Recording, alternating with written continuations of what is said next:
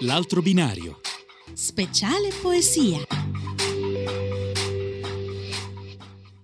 Un saluto a tutti i nostri cari radioascoltatori e radioascoltatrici. Riprendiamo con questa nuova puntata curata da Giovanni Varrasi e dalla redazione eh, di Radio RWS di Firenze, dedicata al Novecento. E per il Novecento eh, sono stati eh, scelti quattro poeti. In questa puntata di oggi parleremo di tre poeti, eh, Gabriele D'Annunzio, Giuseppe Ungaretti e Eugenio Montale.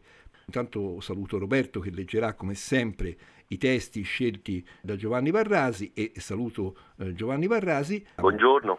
Come premessa alla puntata di oggi ci piace riportare un aforisma eh, di un poeta di lingua tedesca, Rainer Maria Rilke, eh, nato a Praga nel 1875 e morto nelle Alpi svizzere nel 1926, un poeta veramente interessantissimo, fra l'altro molto belle le lettere anche alla madre. E qui eh, leggiamo questo breve aforisma.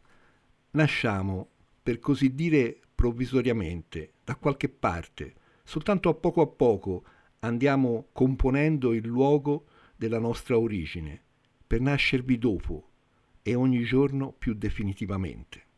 Ecco, io lascerei la parola a Gianni che ci presenterà eh, appunto gli autori ad uno a uno, però mi piacerebbe anche un breve commento su questo pensiero che mi sembra talmente intenso, talmente profondo. Sì, mi, mi ha emozionato molto leggere questo.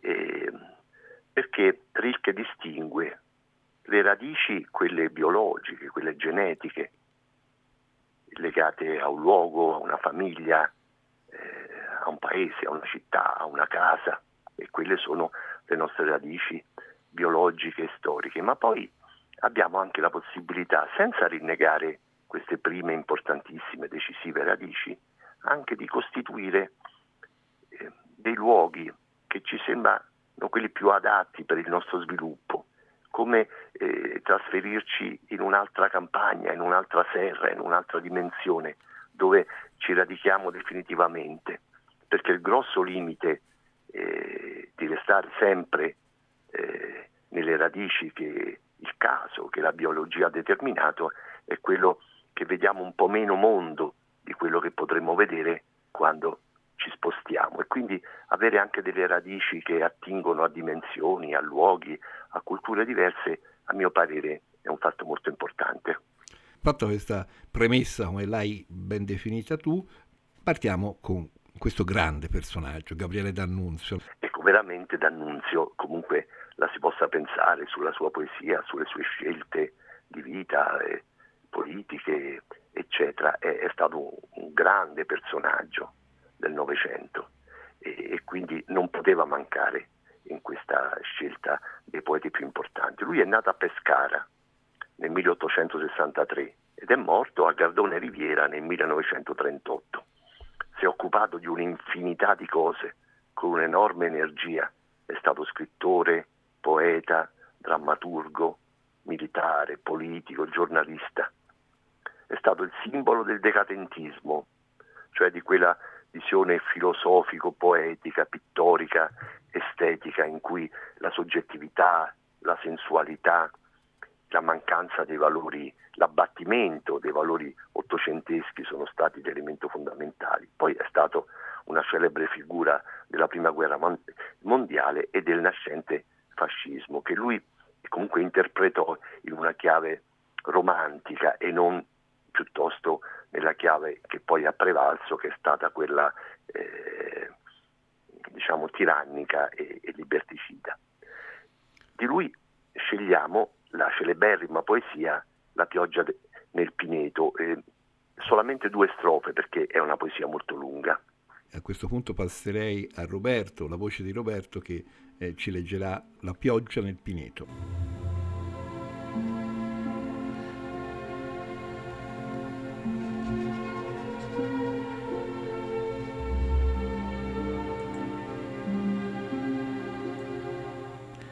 Taci. Sulle soglie del bosco non odo parole che dici umane, ma odo parole più nuove che parlano gocciole e foglie lontane.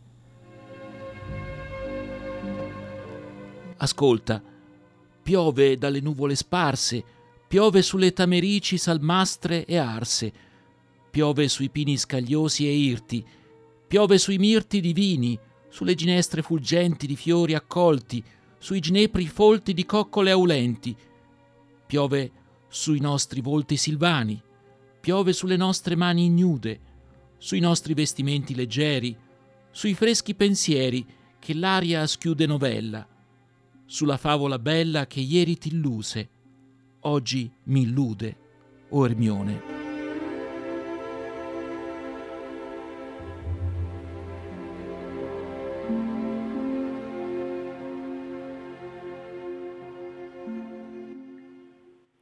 Questa immagine mi fa venire in mente, Gianni, non so se è collegata, ma penso di sì, a quell'immagine simbolica, con lui nudo a cavallo, con questi abiti leggerissimi, trasparenti, nel parco Pineta della Versiliana di Viareggio.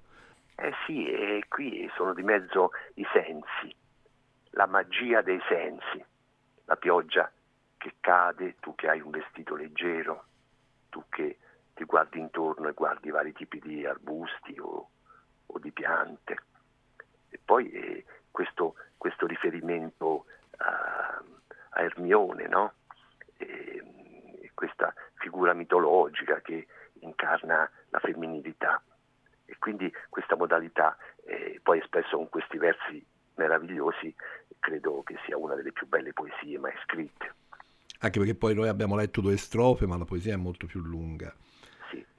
Continuiamo il nostro percorso del Novecento e, e, arriviamo ad un altro poeta eh, che è Giuseppe Ungaretti, che eh, fra l'altro insomma, mi, mi ha sempre raggiunto fortemente anche per la vita molto complicata, molto difficile. No? Lui ha fatto anche la prima guerra mondiale, eh, ha vissuto anche l'epidemia di spagnola, insomma ci sono cose, ha perso un figlio, ci sono cose forti nella, nella vita di Ungaretti. Ma eh, perché scegliere Ungaretti? Eh, quando poi Roberto leggerà questi scarni versi si capirà che lui è insomma un genio perché attraverso due o tre parole, due o tre parole, una frase, due righe di poesia, insomma ci apre dei mondi e cosa ci aspettiamo dai poeti, da quelli grandi soprattutto, che ci aprano dei mondi nuovi che noi più mediocri, meno sensibili eh, non riusciamo a cogliere.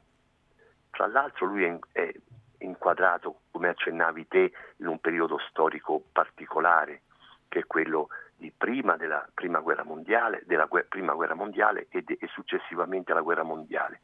Recentemente ho finito di leggere un libro, un libro di Corrado Augias su Modigliani e Ungaretti poi ebbe contatti a Parigi con Modigliani, degli artisti che, eh, che davano la loro vita per la loro arte. Modigliani c'è morto naturalmente, ma anche Ungaretti così tormentato ed è, è molto emozionante da un punto di vista culturale pensare all'inizio di questo secolo che poi ha prodotto ben due guerre mondiali, ha prodotto delle grandi, potenti, tremende dittature, ha prodotto delle concezioni del mondo da cui ancora, secondo me, non riusciamo ad allontanarci, anche se poi naturalmente eh, la fine del vecchio secolo e l'inizio di questo nuovo secolo sembra apparentemente, al, almeno per l'Europa, eh, foriero di atmosfere eh, diciamo meno drammatiche. Comunque quello che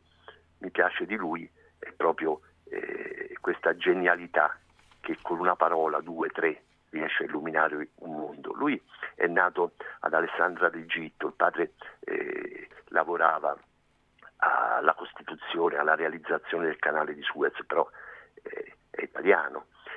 È nato a Alessandria d'Egitto nel 1888, è morto a Milano nel 1970 ebbe in tutta la sua vita un grande amore per la poesia. Visse in Francia, partecipò alla Prima Guerra Mondiale, come si diceva, coltivò molte attività letterarie e giornalistiche a Parigi. Nel 1942 tornò in Italia e fu nominato accademico.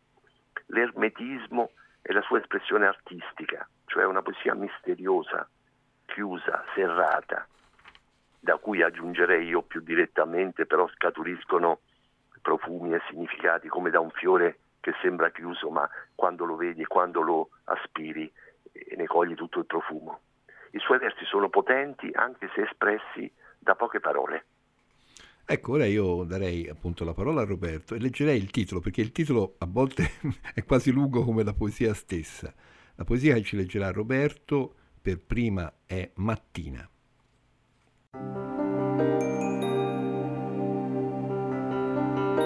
Mi illumino di immenso.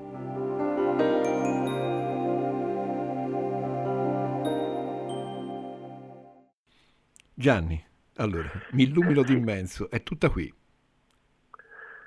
Sì, però fortunato quella persona che per un attimo, per un momento abbia vissuto questa esperienza. Che so, magari in montagna quando eh, vedeva le cime imbiancate, oppure nel corso di una emozione, di una riflessione religiosa che comporti il rapporto con l'infinito, oppure anche vedendo una cosa piccolissima, un insetto, una varietà di farfalla in cui si coglie la potenza dell'infinito. Eh, chiunque, chiunque dovrebbe provarla perché ti costituisce l'altro polo. Ciascuno di noi è inserito strettamente nelle vicende della sua quotidianità ordinarie, parziali, farraginose, eh, insomma, senza troppa qualità. E quindi sapere che c'è anche l'altro polo della nostra esistenza, che non siamo solo degli esseri animali, umani che vivono le loro vite nelle città, ma siamo anche parte di questa immensità eh, che possiamo raggiungere persino con le nostre emozioni, eh, costituisce un gradiente fra i due poli che ci può essere molto utile per vivere. Ecco, ora andiamo alla seconda poesia che ci leggerà Roberto, chiaramente che è legata proprio alla guerra, Soldati.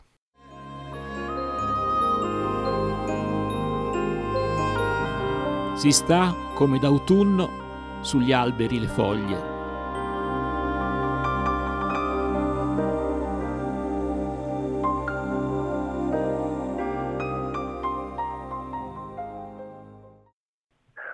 Sì, c'è sempre bisogno di qualche secondo, no? Eh, perché, sì, sì, perché queste, questi versi, queste poche parole ci possano raggiungere.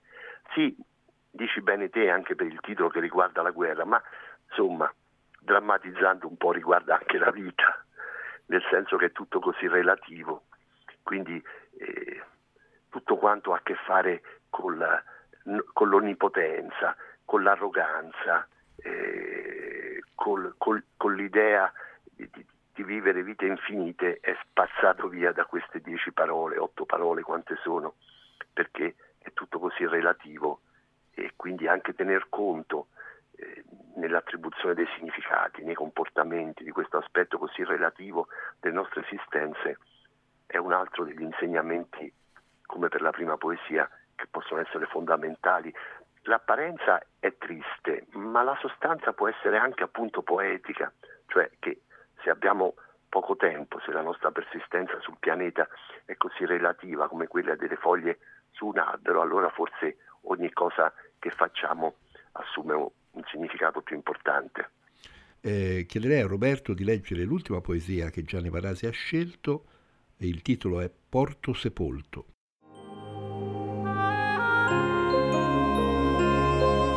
Vi arriva il poeta e poi torna alla luce coi suoi canti e li disperde. Mi resta quel nulla di inesauribile segnale.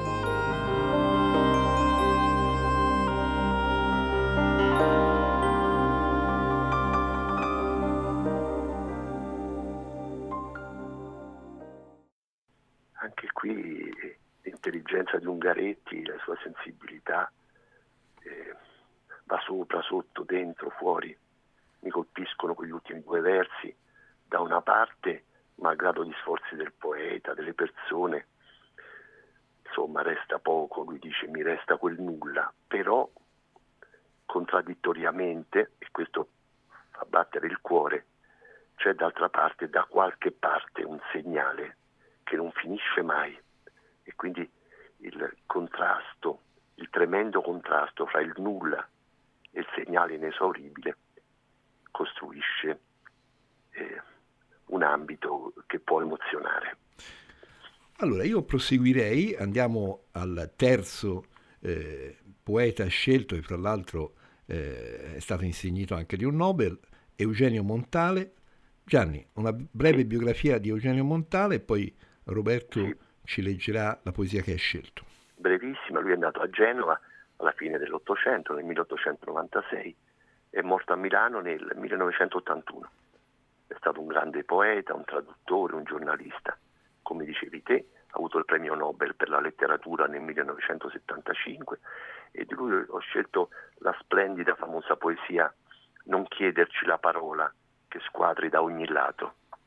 E Roberto adesso ce la leggerà. Qui nous ressemble, toi tu m'aimais et je t'aimais, nous vivions tous. Non chiederci la parola che squadri da ogni lato, l'animo nostro informa e a lettere di fuoco lo dichiari e risplenda come un croco perduto in mezzo a un polveroso prato. Ah, l'uomo che se ne va sicuro agli altri a se stesso amico, e l'ombra sua non cura che la canicola stampa sopra uno scalcinato muro. Non domandarmi la formula che mondi possa aprirti, sì qualche storta sillaba e secca come un ramo, codesto solo oggi possiamo darti, ciò che non siamo, ciò che non vogliamo. Pas des amants désunis.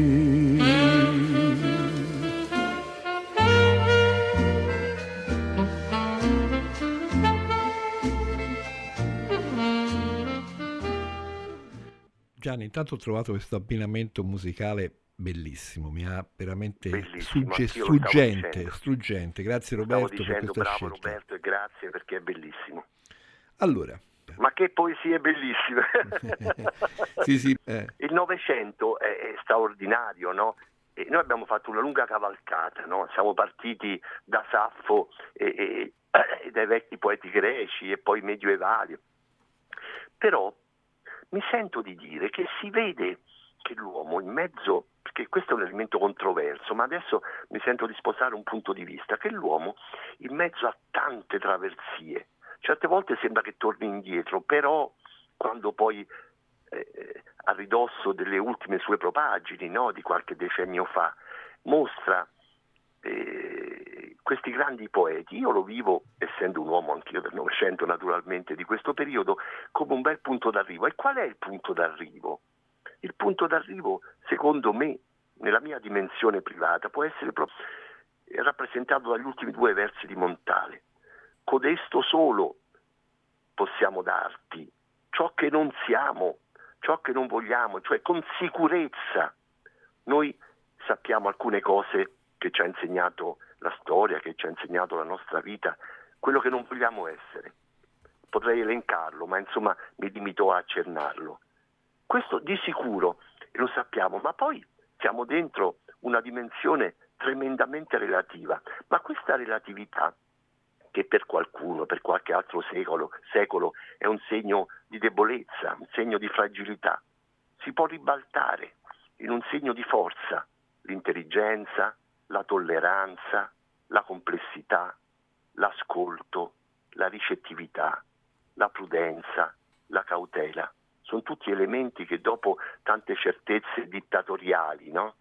del Novecento, ma anche forse fino a- ai giorni nostri, ci sono persone che sono assolutamente sicure di quello che dicono e sono assolutamente convinto che quello che dicono cambierà il mondo. Che ridicolaggine, che ridicolaggine, che mancanza di cultura, rispetto invece alla possibilità di lavorare sulle cose più piccole, sulle cose più relative, con fatica, con sforzo e, e in compagnia di quello che non vogliamo essere, dei difetti che non vogliamo incarnare. Fra l'altro devo dire che i poeti sono veramente degli ispiratori del tempo, perché penso anche a questa raccolta, Ossi di, Ossi di Seppia, no? in un periodo che descrive benissimo la mancanza della libertà che stavano vivendo, qualcuno pensa a una raccolta di poesie in cui trattiene la resilienza, cioè una- di una seppia rimangano solo le ossa, ma in cui in quel solo osso c'è l'anima e il pensiero umano. Questo mi sembra anche questo una cosa immensa, no? Allora, io direi che eh, siamo andati comunque lunghi, ma abbiamo ancora una poesia da leggere, vediamo se ce, ce la facciamo. Eh, siamo andati lunghi perché non poteva essere diversamente, qui eh, penso che potremmo stare delle giornate intere a commentare queste poesie. Andiamo con una poesia proprio di Giovanni Varrasi, dal titolo Lodo Esposito, eh, che ci, ci, leggerà Roberto. L'aumento dei tumori, siamo la terra del sole, non la terra dei fuochi. Questa mattina, per fortuna, la storia è cambiata. Vedo la gente che sorride spensierata. Non esiste cattiveria, si sta bene in strada. Il mondo si è fermato in questa splendida giornata. E lui pure, stamattina mi ha dato su. Adoro lo caffè.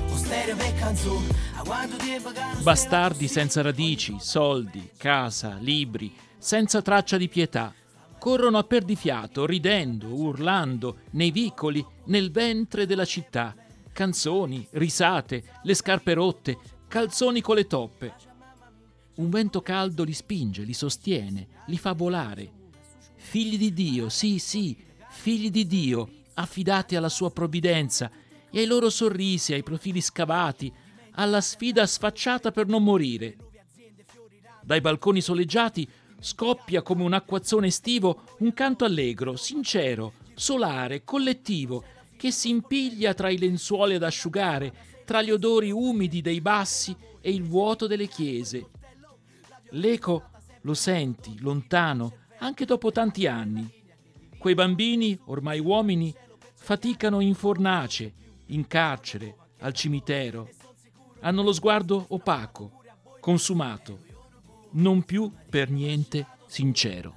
O stereo per canzone A quanto tempo che non stava così Ogni cosa comincia perché vado a fornire Ma non mi manca niente. Stamattina non mi manca niente Abbraccia a Gabrielino. Se dormo un po' pochettino Non sapere problemi Non sapere chi sti scemi Non sapere capire Gianni. Beh, qui c'è il, il dramma del cambiamento delle persone persone eh, povere e senza cultura e senza riferimenti che tuttavia eh, forse per l'intervento di Dio, dico io, per la provvidenza, cantano, corrono, sono allegri, ma poi inesorabile la mancanza eh, degli strumenti eh, più necessari, più ordinari, una società che funzioni, delle regole, un'etica familiare o sociale la cultura, una capacità tecnica arrivano come tagliole e si ritrovano eh, sconfitti, si ritrovano opachi, consumati, insinceri. È una poesia abbastanza drammatica, mi sembra. Comunque Gianni, grazie perché è comunque una poesia molto, molto concreta, molto vera. Mi, mi viene in mente Secondigliano, mi viene in mente tanti luoghi eh, dove è difficile poter uscire fuori, eh, non basta forse la provvidenza di Dio. Ecco, Mi dispiace anche... di aver introdotto un elemento triste, però si può ribaltare, nel senso proprio perché sappiamo che da, da infanzia infelice, senza strumenti, senza cultura e senza società, eh, nascono situazioni difficili, allora ci tocca eh, civilmente, politicamente, socialmente di fare in modo eh, che le condizioni di partenza di tutti i bambini siano il più, il più uguali possibile. E fra l'altro devo dire che anche in queste situazioni complesse, difficilissime, ci sono poi persone che veramente si spendono e che cambiano a volte l'orizzonte apparentemente segnato e quindi c'è eh, comunque anche una provvidenza successiva che è fatta proprio da anime e uomini di buona volontà. Allora io direi che concludiamo qui questa prima puntata del Novecento e avremo la prossima puntata con altri due poeti che hanno a che fare purtroppo anche con la, con la follia oltre che con la poesia e sono Alda Merini e Dino Campana. Vi aspettiamo a, questa ultima trasmissione dedicata alla poesia del Novecento.